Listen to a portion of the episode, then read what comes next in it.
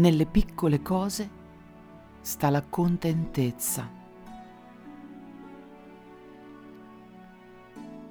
Contentezza vuol dire accontentarsi di ciò che si ha. Un giardino e una biblioteca è tutto ciò che mi serve. Un po' di alberi e tanti libri.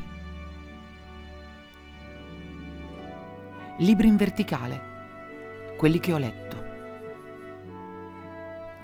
E libri in orizzontale, quelli che leggerò.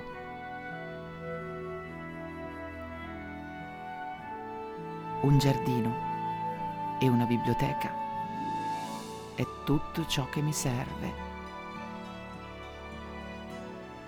Perché nelle piccole cose sta la contentezza. E contentezza vuol dire accontentarsi di ciò che si ha.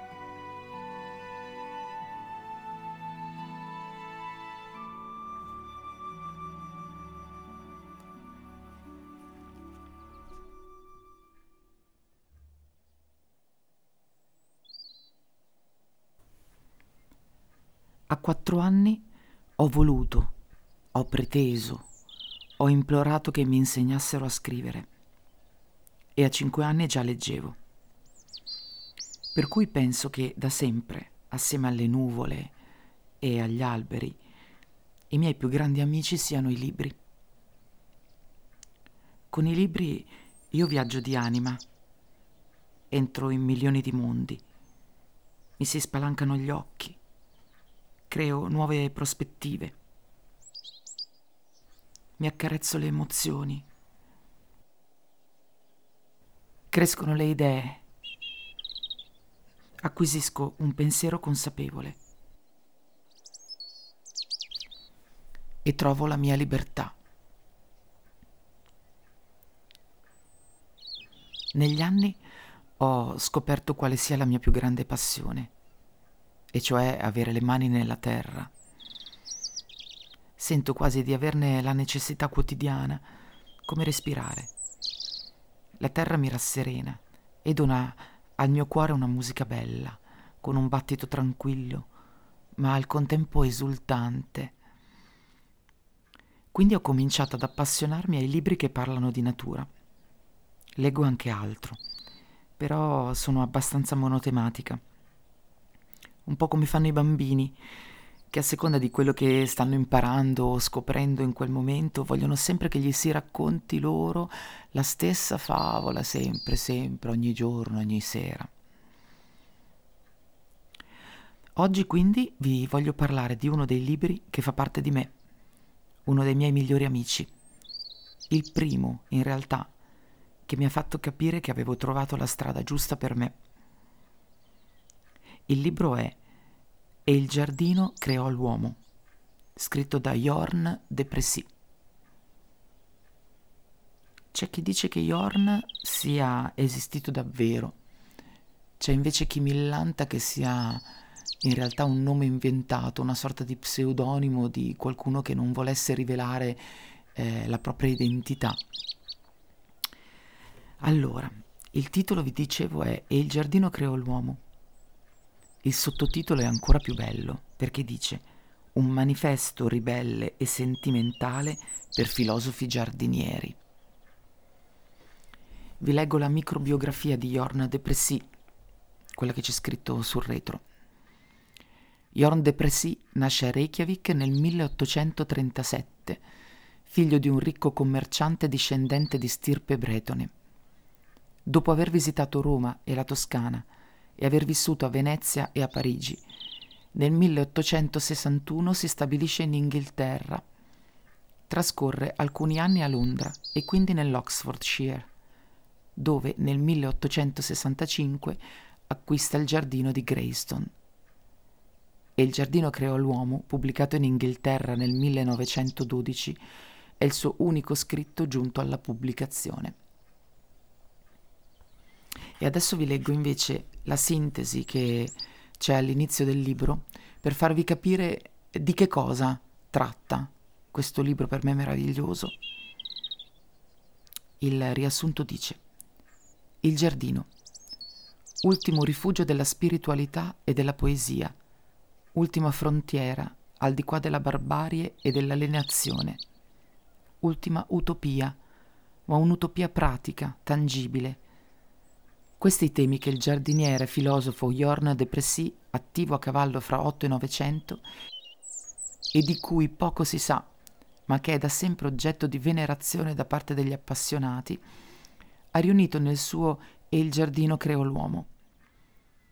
Questo scritto vibrante è soprattutto il manifesto di un'idea del giardino che l'autore riuscì a realizzare nella sua tenuta di Greyston, nell'Oxfordshire. Un'idea straordinariamente attuale e ancora nella sostanza come nella forma rivoluzionaria, quella del giardino selvatico. Nel fare il giardino, l'uomo, sostiene De Pressy, deve restare in ascolto della natura, del genius loci, non forzare ma assecondare le forze che vi operano, mettendosi al loro servizio e riallacciando così il legame con il mondo naturale, il quale lo ripagherà regalandogli il piacere più compiuto e nello stesso tempo inesauribile, lo spettacolo della vita e delle stagioni. Trattato di storia dei giardini, memoir e nello stesso tempo appassionato pamphlet politico, e il giardino creò l'uomo è anche il ritratto di un uomo originale e a suo modo enigmatico. Al termine della lettura ci sembra di vederlo scomparire lungo uno dei sentieri dell'amato Greyston, a raggiungere gli dei che si celano tra le sue piante. E quindi vi leggo uno stralcio del, del libro che è diventato anche una mia piccola performance teatrale, è, un, è uno stralcio di libro che spesso rileggo eh, perché mi fa bene al cuore e recita così. Fate giardini, veri giardini naturalmente, luoghi indomiti, fuori legge. Voi scegliete lo stile che vi si confà.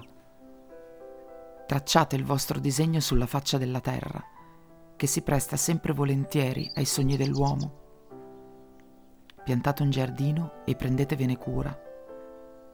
E proteggete anche quelli che restano e resistono. I vecchi luoghi abitati dalle piante che arrivano da lontano e continuano a sognare, nonostante l'insensato baccano che li circonda.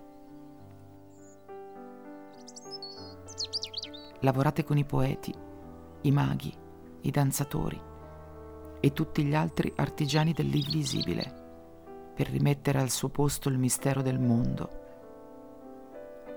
Ciò facendo, affronterete le forze contrarie che oggi sembrano più potenti che mai. Non opporrete al sistema vigente un'ideologia o un progetto politico, ma un semplice luogo con i suoi semplici valori.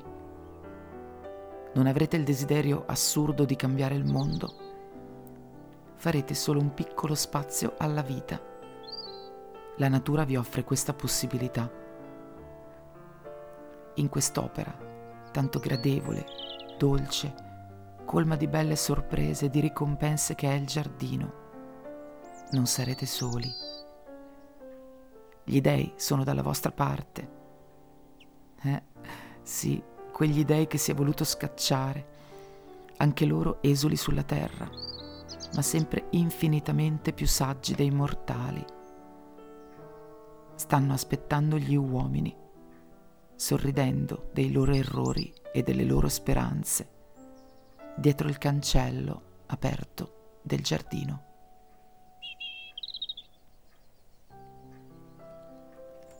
Auguro ad ognuno di voi di trovare il vostro libro, il vostro amico la vostra libertà.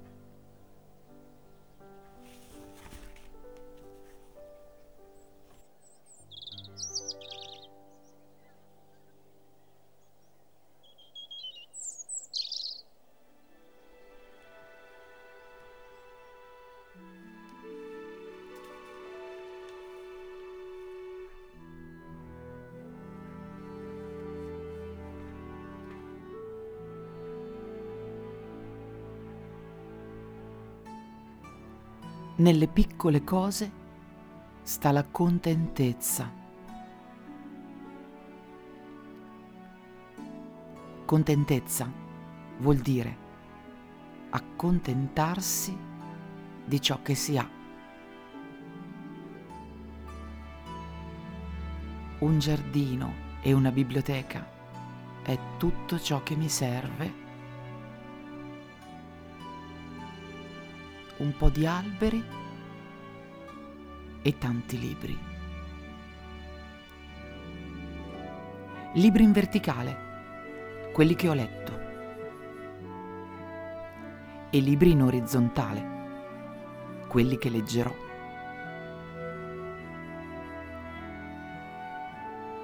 Un giardino e una biblioteca è tutto ciò che mi serve. Perché nelle piccole cose sta la contentezza. E contentezza vuol dire accontentarsi di ciò che si ha.